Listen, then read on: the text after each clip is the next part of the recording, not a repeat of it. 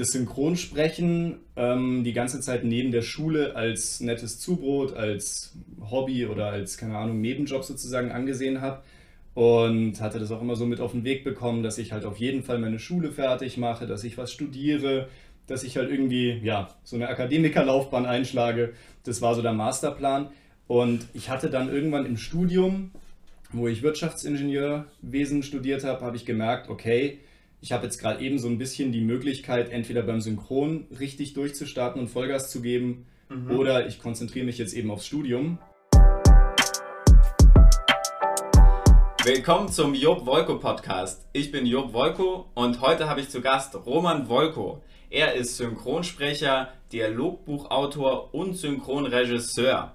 Er spricht Miles Teller in Whiplash, der ist Oscar prämiert. Er spricht Theon Graufreud in Game of Thrones und sehr viel mehr.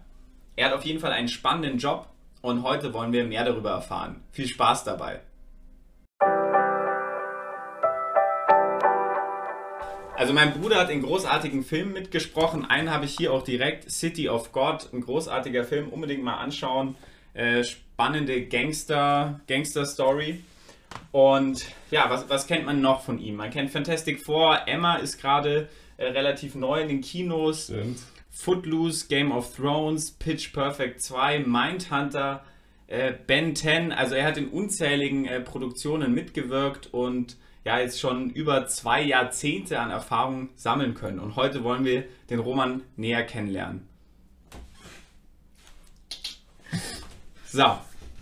Ähm, Roman, schön, dass du da bist. Ja, freut mich auch. Was war dein erster Berührungspunkt mit Schauspiel?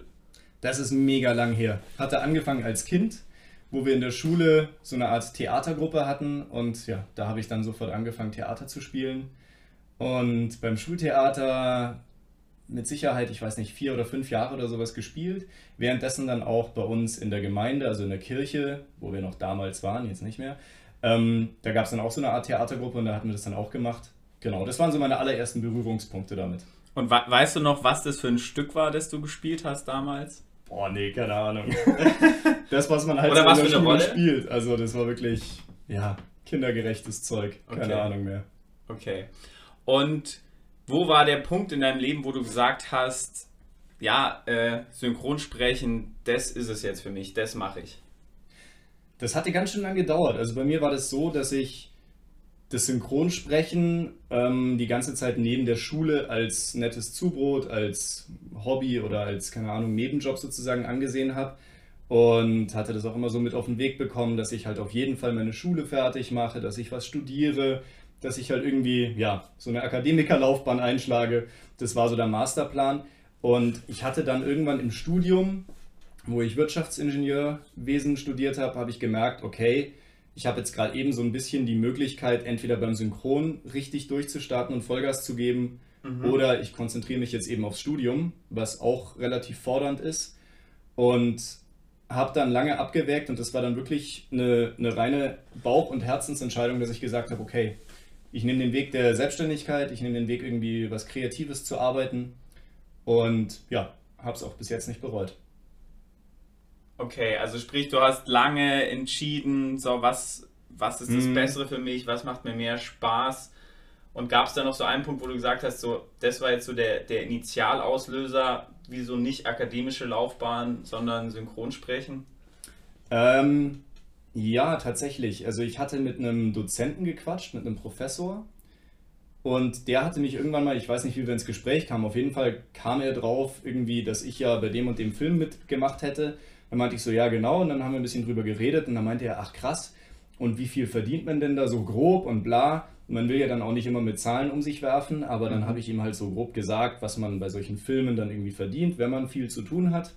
Mhm. Und dann meinte er so, das ist ja eigentlich ganz gut, ist ein gutes Auskommen und dass man in vielen Berufen, wofür man studiert hat, im Endeffekt auch nicht sehr viel mehr bekommt. Mhm. Kommt natürlich immer drauf an, in was für einer Region man sich dann bewegen mhm. will, mhm. aber genau, und dann dachte ich mir so, ja, verdammt, eigentlich hat er recht. Es ist ja, und abgesehen davon, es geht nicht immer nur ums Geld, sondern es geht darum, man muss glücklich sein mit dem, was man macht. Mhm. Und dann dachte ich mir, okay, und wenn ich davon leben kann und es macht mich glücklich, dann ist es eine Win-Win-Situation.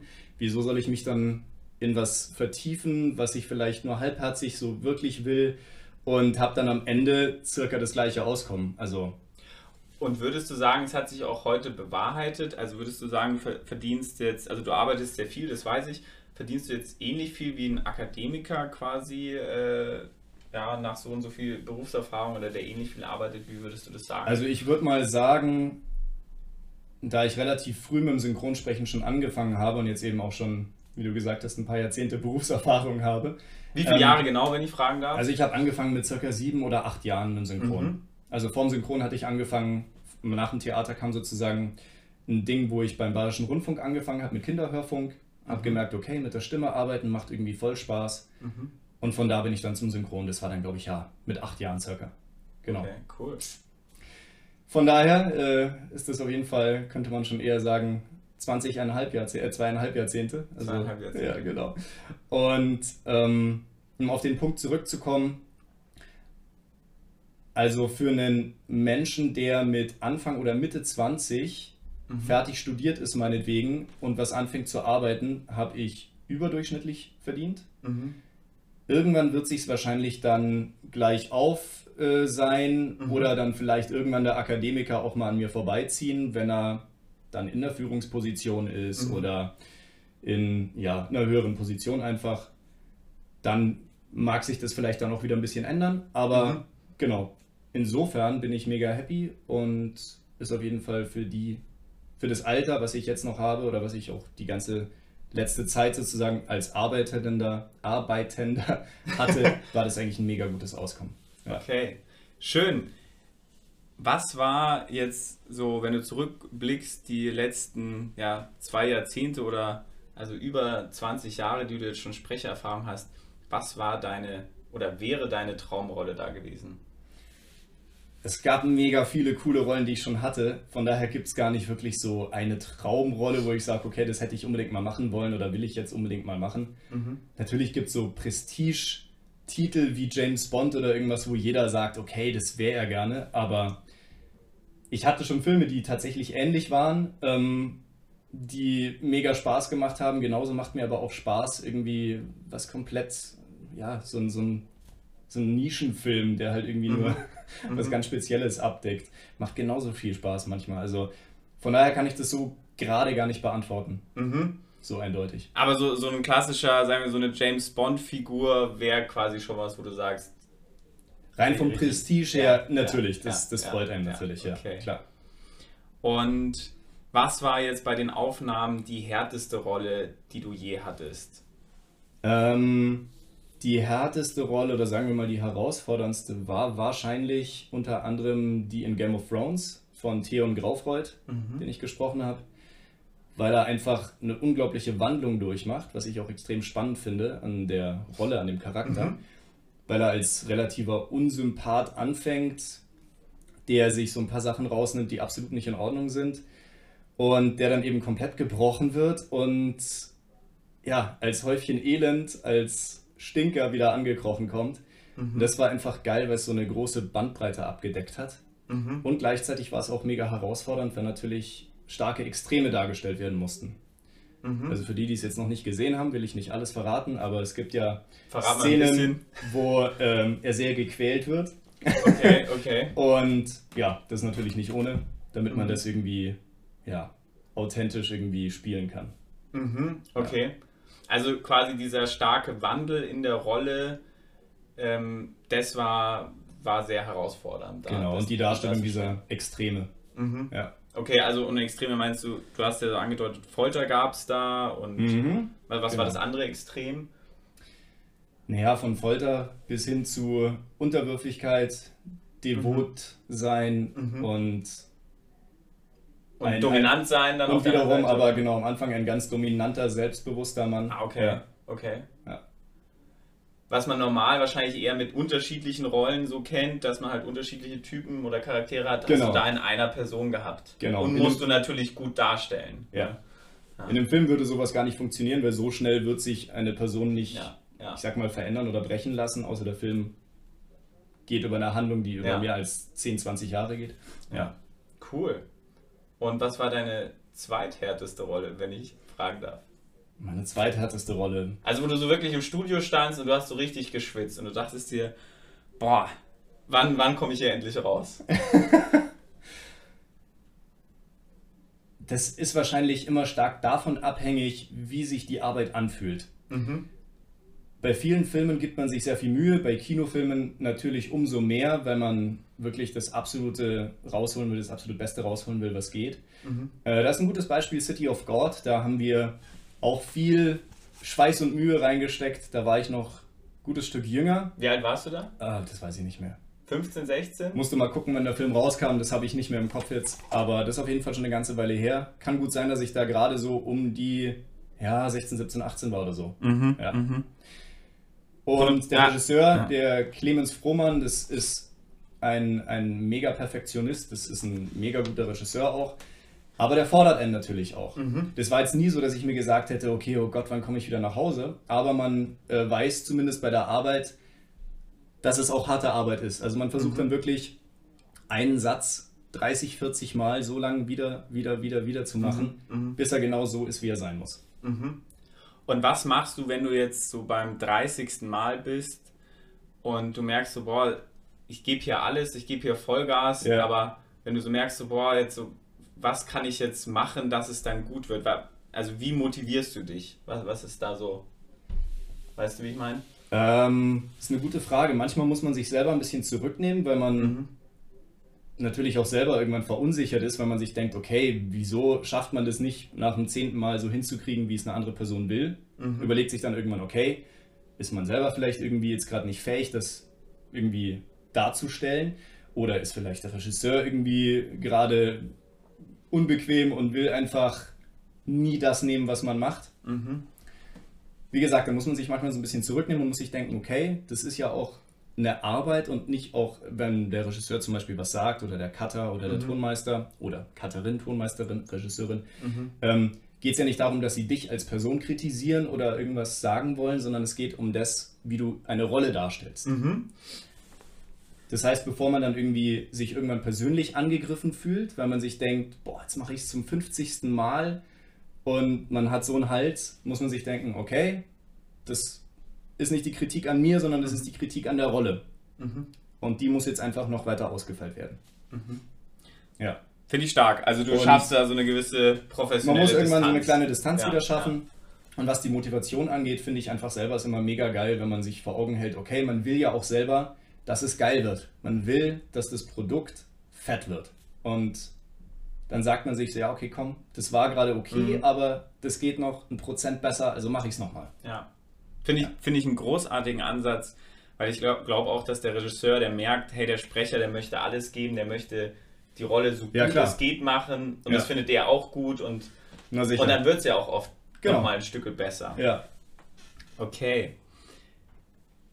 Einmal für ähm, quasi, ja, für Leute, die mit Synchron vielleicht noch nicht so viel Kontakt hatten, wie kann ich mir jetzt so deinen Tag im Studio vorstellen? Du wohnst ja in Berlin. Wie mhm. läuft denn das so ab? Ähm, es ist sehr unterschiedlich, weil jeder Tag anders aussieht. Es kann sein, dass mal ein Tag komplett frei ist. Ist zwar unüblich, aber passiert genauso mal. Im Normalfall sage ich mal, man hat zwei oder drei Termine in verschiedenen Studios. Man fährt also in der Früh irgendwann los. Es geht frühestens um 9 Uhr los und dann steht man in irgendeinem Studio sagt dem Team Hallo und der Regisseur sagt dann erstmal, um was es geht. Im Normalfall weiß man nämlich auch nicht unbedingt sehr viel im Voraus, mhm. was überhaupt gemacht wird. Man weiß maximal, bei wem man ist und wie das Produkt oder das Projekt heißt. Mhm. Ähm, klar, wenn man bei einer Serie dabei ist, dann weiß man schon, um was es geht, ist was anderes, aber genau. Das heißt, es ist immer so ein kleiner Sprung ins kalte Wasser. Man weiß nie, was einen erwartet, man geht los und man weiß nicht, okay, muss ich gleich einen Vergewaltiger sprechen oder einen fürsorglichen Vater oder einen misshandelten Jungen, keine Ahnung. Also kann alles Mögliche sein. Mhm, mhm. Okay, gut. Also das heißt, es kann ganz spontan kann es passieren, dass du vom einen Extrem ins andere kommst. Genau. Und wie bereitest du dich dann am besten auf diese ganz unterschiedlichen extremen Rollen vor? Gibt es da irgendwelche äh, Rituale? Wie gesagt, mega schwierig. Also ich habe da auch kein großes Ritual. Also ich persönlich finde es zum Beispiel sehr angenehm, wenn ich einfach in der Früh auf dem Weg zur Arbeit nicht in der U-Bahn sitzen muss, sondern im Auto sitzen kann. weil ich da noch so ein bisschen Zeit für mich habe. Da geht es nicht darum, dass ich dann irgendwie ein spezielles Lied oder sowas brauche, mhm. um mich einzustimmen, sondern einfach, dass ich noch so ein bisschen Zeit für mich habe, um in meinem Kopf so eine innere Ruhe irgendwie aufbauen zu können und dann ja mit so einer inneren Gelassenheit sozusagen arbeiten zu können. Genau. Okay, und dann also, ist im ja. Endeffekt das Wichtigste das Zusammenspiel vom Team. Das macht sehr, sehr, sehr viel aus. Weil wie wir wissen, beim kreativen Schaffen, es gibt immer verschiedene Wege, wie man zum Ziel kommt. Mhm. Es gibt den harten Weg, den, wo man jemanden zur Sau macht und runter macht mhm. mhm. und somit zum Ziel kommt. Das kann auch funktionieren, aber es gibt auch den Weg, wo man jemanden konstruktiv irgendwie dahin bringt, wo er hin soll. Mhm. Kann beides funktionieren. Ich finde die letztere Variante sehr viel schöner. Versucht es auch so gut es mhm. geht, immer selber, wenn ich ein Projekt irgendwie leite, so zu machen und ja. ja.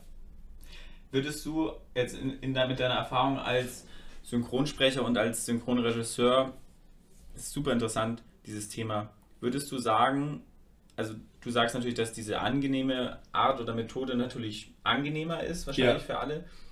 Aber wenn du jetzt das Endresultat betrachtest, mhm. was ist dann tatsächlich der bessere Weg, zu einem wirklich hochwertigen Endresultat zu kommen, also zu einem richtig toll synchronisierten Film? Ist es dann eher die Methode oder die oder gibt es da keinen? Wie, wie ist das? Wie gesagt, ich bin da eher auf der, auf der Sichtweise, dass ich finde, konstruktive Kritik und ein gutes Miteinander mhm. finde ich sehr viel schöner und angenehmer mhm. und man kann damit ein genauso geiles Endprodukt mhm. erzeugen. Mhm. Mhm. Ja. Ähm, beides braucht Zeit und man muss vielleicht ab und zu, wenn es nicht ganz klappt, weil natürlich, wenn man immer nur versucht, nett zu sein, kommt man auch nicht immer da an, wo man hin will. Mhm. Da muss man auch feilen, aber die Art und Weise, wie man etwas sagt und wie man jemanden wohin führt, ist das A und O. Und wenn man dann sagt, du pass auf, ist kein Problem, wenn wir das jetzt gerade nicht hinkriegen, wir probieren das einfach später nochmal, wir machen jetzt an einer anderen mhm. Stelle weiter, zum Beispiel. Ja. Das hilft fast immer und ja, also es gibt immer einen Workaround. Bevor man dann zum Beispiel auf Teufel komm raus versucht, einen bestimmten Satz, den derjenige nicht rauskriegt, zum Beispiel irgendwie äh, ja, zu forcieren und ja. der hat einfach so eine richtige Zungenwurst, und kriegt es einfach nicht raus, dann, dann sagt man, okay, du, scheiß drauf, komm, wir machen das einfach später. Und das ist dann oft wirklich so eine Kopfsache. Das ist, wenn man sich so drauf versteift hat, dann hat man eine Art Blockade im Kopf mhm. und man kriegt es dann nicht raus. Hast, hast du ein Beispiel für so eine Zungenwurst? Das ist vollkommen egal. Das, es gibt so Zungenbrecher und das weiß man von sich selbst vielleicht. Es gibt welche, die kann man viel leichter aufsagen mhm. als andere und also allein von der eigenen äh, Art und Weise, wie vielleicht Kiefer, Zunge und so zusammenarbeiten, hat man Dinge, die man leichter deutlich aussprechen kann als andere. Und das ist dann ja, eine Aufeinanderfolge von Worten. Und wenn das Ganze dann in einem Wortlaut geschrieben ist, der nicht dein eigener ist. Jeder drückt sich aus, wie er sich ausdrückt. Wenn jetzt aber der Dialogbuchautor was geschrieben hat, was er so ausdrückt, aber du so nie sagen würdest, passt aber zur Rolle, und du musst es sagen. Und es will dir aber nicht über die Lippen kommen, weil du das immer, du willst es anders vertauscht haben, die Worte, oder willst generell irgendwie Synonyme vielleicht verwenden. Mhm. Dann passiert sowas. Ich weiß ganz genau, weil ich selber auch synchron spreche, weiß ich, was du meinst. Ja. Es gibt einfach manche Sätze, die kommen ein, kommen aus dem Körper raus und andere, wo man so wirklich, also wo es mir so geht, wo ich so, ah, ja, mir richtig schwer, man. Mhm. mir richtig schwer damit. Und wenn wir schon bei dem Thema sind, bist du dann, bist du lieber nah am Text, also jetzt als Sprecher wieder, mhm. oder improvisierst du dann lieber? Also machst lieber das, was du aus dir, aus deinem Bauch hast? Also ich bin schon eigentlich sehr nah am Text. Weil mhm. normalerweise respektiere ich sehr stark, was sich derjenige dabei gedacht hat. Mhm. Man darf nicht vergessen, ähm, das ist ein Text, der wurde mit extrem viel Arbeit geschrieben und eben nicht nur übersetzt, sondern auch lippensynchron geschrieben. Das heißt, jede kleine Silbe hat im Idealfall eine Bewandtnis und muss genau da platziert sein, wo sie hingehört. Das heißt, wenn man da anfängt zu improvisieren, dann sieht es auf einmal nicht mehr gut aus. Gibt immer einen Mittelweg, wenn was nicht gut klingt, weil der Satz mhm. einfach nicht deutsch klingt, holprig klingt oder irgendwas mhm. oder gestellt, dann klar, dann sage ich auch, können wir da vielleicht irgendwie eine andere Variante für finden, eine andere Lösung finden und dann findet man da auch immer eine Lösung. Aber im Normalfall sage ich, okay, da ist jemand bereits im Vorfeld gewesen, der hat viel Arbeit darin mhm. investiert und hat, kann das auch, der ist fachlich super kompetent und hat das so und so geschrieben, dann mache ich das auch genauso. Mhm. Ja. Hast du, hast du ein Beispiel für mich, wie so, sagen wir vielleicht ein Satz so ein bisschen so ein ungelenker Satz aussehen könnte und wie man den verbessern könnte? Ähm, müsste ich jetzt überlegen, das ist jetzt viel so aus dem Stehgreif. Ähm, wie man ihn verbessern könnte. Vielleicht als bestes Beispiel, es ist ja immer situativ. Bedeutet, wenn ich jetzt einen Gangster spreche oder einen Typen Mhm. von der Straße, der, sagen wir mal, Drogen verkauft, und dann steht im Dialogbuch, okay, äh, Kunde kommt an und der sagt dann zu dem, Hallo, schönen guten Tag. Ich würde Ihnen gerne Drogen verkaufen. Dann äh, würde ich sagen, nee, das würde der, glaube ich, so nicht sagen. Zumindest sieht der nicht so aus. Es mag vielleicht diesen einen Drogendealer geben, der so ist, aber der nicht. Ja. Sondern man wird, wird halt dann irgendwie eher das so ein bisschen, ja, äh, Straßenslang, Jargonmäßiger irgendwie, hey Digga, brauchst du was? So in die Richtung. Okay. Und je nachdem, wie man das halt dann schön synchron kriegt, kann man da dann eben so einen Text wählen. Ja. Das heißt, du hast auf jeden Fall da auch so ein Gefühl für unterschiedliche Jargons entwickelt, also wo, in welchem Kontext, in welchem Zusammenhang Leute sich wie unterhalten oder was sie auch für Wörter benutzen. Wie, Mhm. wie bleibst du da am Zahn der Zeit? Naja, man bleibt am Zahn der Zeit, indem man selber viele verschiedene soziale Kontakte pflegt.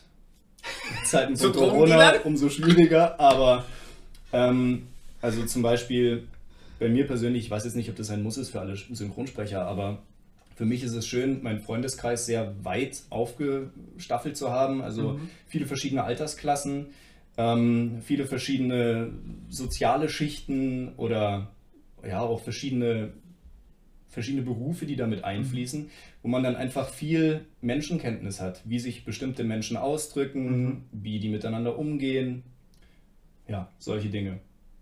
Ja, finde ich, finde ich sehr clever. Also so, so bleibt man natürlich immer, äh, ja, immer up to date, Genau. wie sich gewisse, sagen wir mal, gesellschaftliche Schichten ausdrücken oder Ja. ausdrücken würden. Und ich glaube, es ist auch selbstverständlich, dass umso älter man wird, umso weniger man an der Jugend dran Ja, ist ja. und es einem schwerfällt, dann irgendwie die ganzen neuen Jugendworte irgendwie Mhm. sofort aufzugreifen. Die kriegt man dann meistens erst mit, wenn die schon längst wieder out sind. Also weiß ich von meiner Mom zum Beispiel, die dann irgendwas sagt und ich denke mir so, ja, das war vor zwei Jahren ganz okay, jetzt nicht mehr. Was ist dein aktuelles Lieblingsjugendwort? Mein Oder Lieblingsjugendwort Lieblings? wüsste ich jetzt so gar nicht. Keine Ahnung. Oder, oder wo du sagst so, oh mein Gott. Oder fällt dir irgendwas ein, so in, in den letzten, in letzter Zeit oder in den letzten Jahren, wo du sagst, ist schon besonders schräg. Besonders schräg. Ähm, besonders schräg. Ich weiß nicht. Hast du da irgendeins? Was Ich find, was ich interessant finde, dass ganz viele, in letzter Zeit, dass so ganz viele englische Adjektive im Deutschen kommen, so Mm, nice. nice, lit, das ist lit, das Ja, ist voll lit. genau. Oder wow, dope. Oder Ja, ich finde, ich finde es super, also ich finde es super interessant, dass es so stark kommt. Es gab es ja schon immer, aber ich habe in letzter Zeit den Eindruck, es kommt noch mehr. Also wir haben ja. eine die noch Anglizismen stärkere. kommen immer weiter Genau. rein, das stimmt. Ja. ja. Ist natürlich auch immer eine Gratwanderung beim Synchron, weil man versuchen muss, so authentisch wie möglich was Mhm. irgendwie darzustellen oder Mhm. in Form von Sprache darzustellen. Ähm, und man will aber trotzdem auch so ein kleines bisschen die deutsche Sprache, also die, die Hochkultur der Sprache weiterführen Mhm. und will das nicht komplett verkommen lassen. Mhm. Bedeutet, in einem Film, wo keine Jugendsprache drin sein muss, wäre es wahrscheinlich angenehm, wenn man sich einer hochdeutschen Sprache bedient. Mhm. Aber ich bin ein großer Fan davon, wenn es eben dann zum Thema passt, dass es dann halt auch authentischer ist, wenn man Jugendsprache benutzt oder halt eben beispielsweise einen Anglizismus. Ja. Wo dann ältere Kollegen manchmal die Hände über dem Kopf zusammenschlagen und sagen, oh Gott, das ist doch, das ist doch kein Deutsch mehr. Wer, wer sagt denn sowas? Und dann so, ja, es sagen halt sehr viele Jugendliche so. Ja. Und da das ein Jugendlicher ist, der das sagt, passt das. Ja. Ja. Es geht, es geht mir ganz genauso wie dir. Ich finde immer, es muss authentisch sein. Es muss zum Film oder zur Serie passen. Also ich denke, es ist zwar jetzt kein Synchronprojekt, aber wenn ich an Four Blocks denke, diese deutsche Produktion, die äh, die Clankriminalität ja in Berlin zeigt. Und ich glaube zum Beispiel jetzt, das funktioniert so gut, weil die Sprache 100% akkurat ist. So, Ja. so sprechen die Burschen dort. Ja. Und deswegen ist es auch so gut. Und würden die jetzt Hochdeutsch sprechen und dann würde es, dann würde dieses ganze Ding zusammenfallen wie ein Kartenhaus. Wahrscheinlich. Und andere Projekte wiederum, vollkommen richtig, bin ich auch bei dir, die können auf jeden Fall ein schönes, akkurates äh, Deutsch vertragen. Genau. Ja. Sehe ich ganz genauso. Gut, ähm, bleiben wir noch mal ein bisschen beim Sprechen. Wenn du so eine Rolle hast, ähm, welche Emotionen sind so am schwierigsten zu sprechen oder auszudrücken? Ähm, also rein von der Kraft, ich sage jetzt mal emotionale Kraft, ähm, ist es am schwierigsten natürlich sowas wie zum Beispiel Weinen, Verzweiflung, ähm, starke Wut, sowas darzustellen, mhm. weil das einfach, das fordert viel Energie und ähm, das spürt man auch. Also man ist dann nach so einem Tag, wenn man zum Beispiel ja, sehr, sehr wütend war, mhm. dann ist man danach wirklich richtig ausgelockt. Das ist, als wärst du einen Marathon gelaufen, also kleinen Marathon, Halbmarathon vielleicht. ähm, das spürt man wirklich. Mhm. Und trotz alledem würde ich aber sagen, was am schwierigsten ist von, von der fachlichen Kompetenz her, ist meistens das darzustellen, was am wenigsten dem eigenen Naturell entspricht. Mhm. Machen wir mal ein Beispiel. Ähm, Beispiel, ja, ganz einfaches Beispiel ich bin jetzt eher ein Mensch, ich bin, ich versuche immer irgendwie sympathisch zu sein und nett zu sein und mit allen Menschen irgendwie gut klarzukommen. Mir würde es also eher schwer fallen, einen richtig fiesen Bösewicht darzustellen, mhm. als jemanden, der das vielleicht von Natur aus so ein bisschen Intus hat. Mhm. Heißt nicht, dass ich das nicht kann und heißt auch nicht, dass es, Entschuldigung, heißt auch nicht, dass es einen Bösewicht gibt, der so eine aalglatte ähm, Art hat, böse zu sein, was dann auch sehr, sehr geil funktionieren kann. Mhm. Aber das ist zum Beispiel so, ja. Oder auch wenn der Schauspieler einen anderen Rhythmus hat, wenn der anders spricht, wenn der andere Pausen macht, wenn der anders atmet als du. Mhm. Das ist dann extrem tricky, weil du, dich, ja, du musst dich dann so anpassen, dass du kannst dann nicht mehr so atmen mhm. und dich in den Satz rein bewegen, wie der andere das halt macht und dann wird es schwierig. Ja ich, ich weiß ganz genau, was du meinst. Es, es ist so ein, ein seltsames Gefühl, wenn du, du hast einen Schauspieler und es funktioniert einfach irgendwie. Man hat so einen ähnlichen, obwohl er jetzt ein Brite ist oder ein Amerikaner, aber man hat ja. einen ähnlichen Sprachduktus. Oder man, es funktioniert einfach. Man hat Rollen, wo man super durchflutscht und dann gibt es Rollen, wo du für Take für Take dich durchkämpfen musst. Mhm. Ja. Ja. Genau. Und gibt es ein Mittel oder einen Trick, wo du sagst, gerade jetzt bei den Rollen, wo du dich so durchkämpfen musst, wo du sagst, hey, das hilft dir am meisten? Also gerade wenn jetzt einer so einen anderen Sprachduktus hat oder so eine mhm. ganz andere, ja, einen ganz anderen Rhythmus auch hat, wie er Pausen macht, was kann man da machen? Was kann man da machen? Man kann versuchen, sich das so gut wie möglich einzuprägen, beziehungsweise sich darauf einzulassen. Also man muss versuchen, dann wirklich das eigene abzulegen und versuchen, das vom Original aufzugreifen. Das ist eh der große Unterschied, sage ich mal, zwischen einem reinen Schauspieler und einem Synchronschauspieler, weil man als Schauspieler, da kann man selber kreativ sein. Wenn man da, nehmen wir mal wieder das Beispiel, man weint, dann kann man so weinen, wie man selber weinen würde. So wie es das eigene Naturell ist.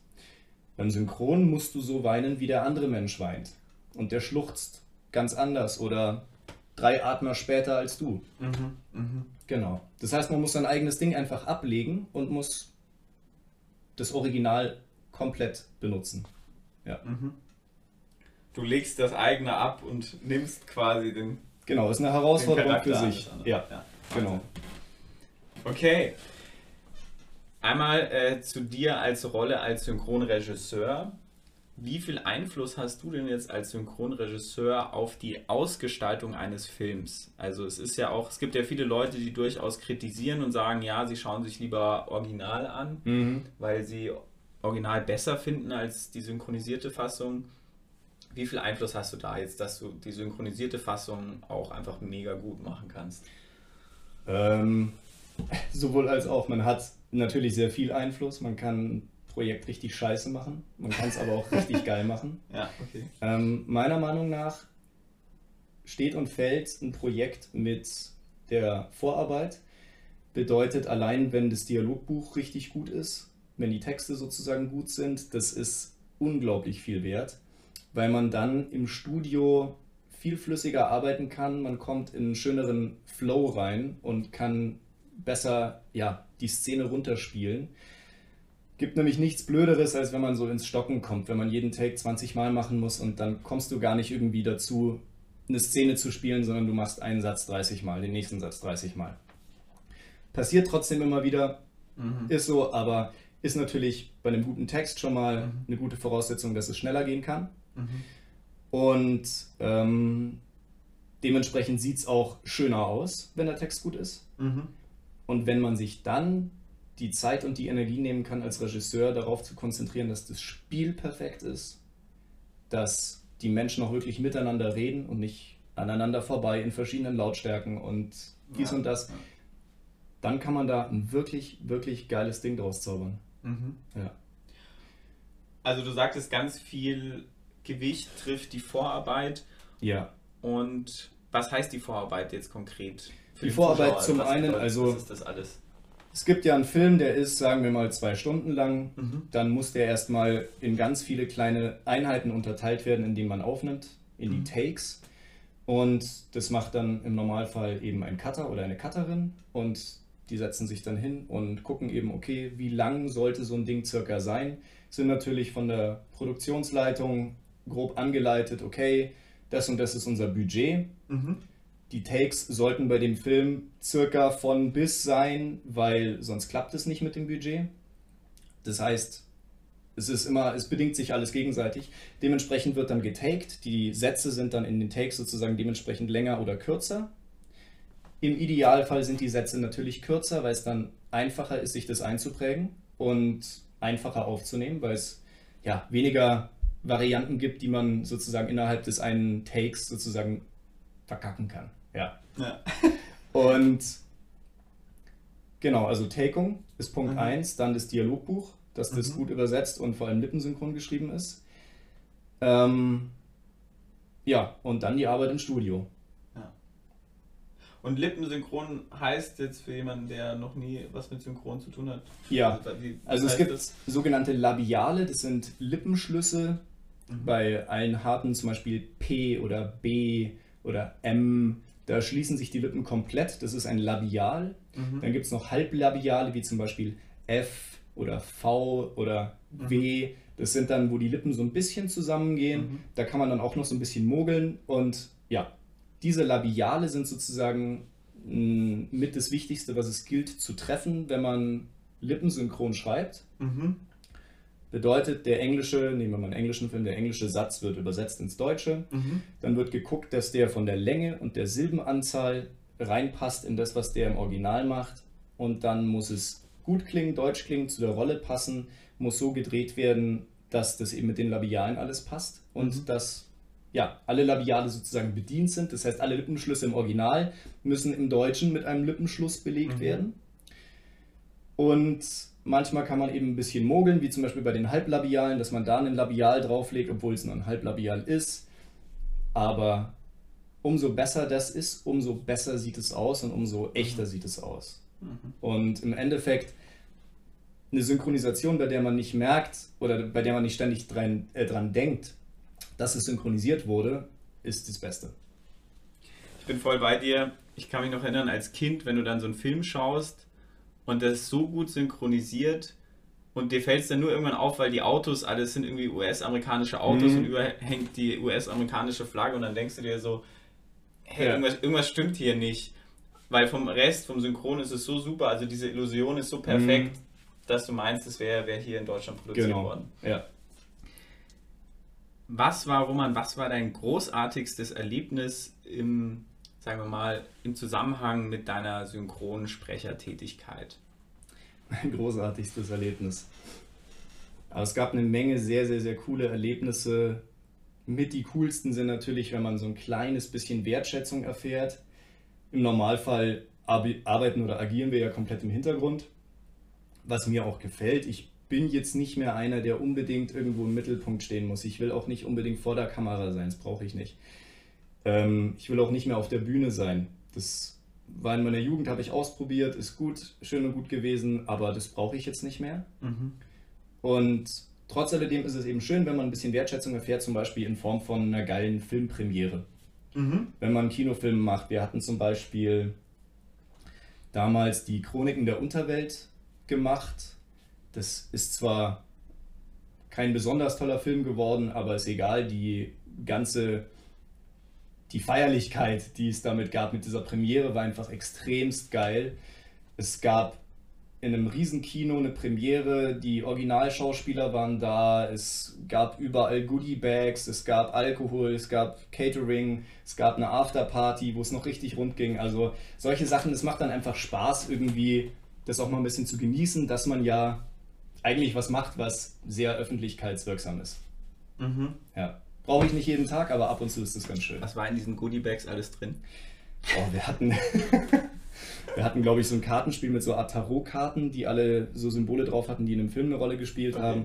Ähm, boah, ich weiß es gar nicht mehr, was da noch war. Vielleicht ein Schlüsselanhänger und keine Ahnung, Cool. irgendwelche Masken fürs Gesicht oder so.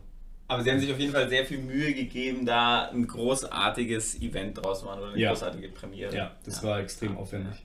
Und man kriegt natürlich auch, also wie du ja anfangs schon sagtest, auf so einer Premiere kriegst du auch wirklich Anerkennung und man wird mal sichtbar als Synchronsprecher, weil man da natürlich vom Hintergrund mal für diesen, diesen Moment Genau. mal in den Vordergrund rückt. Genau, ja.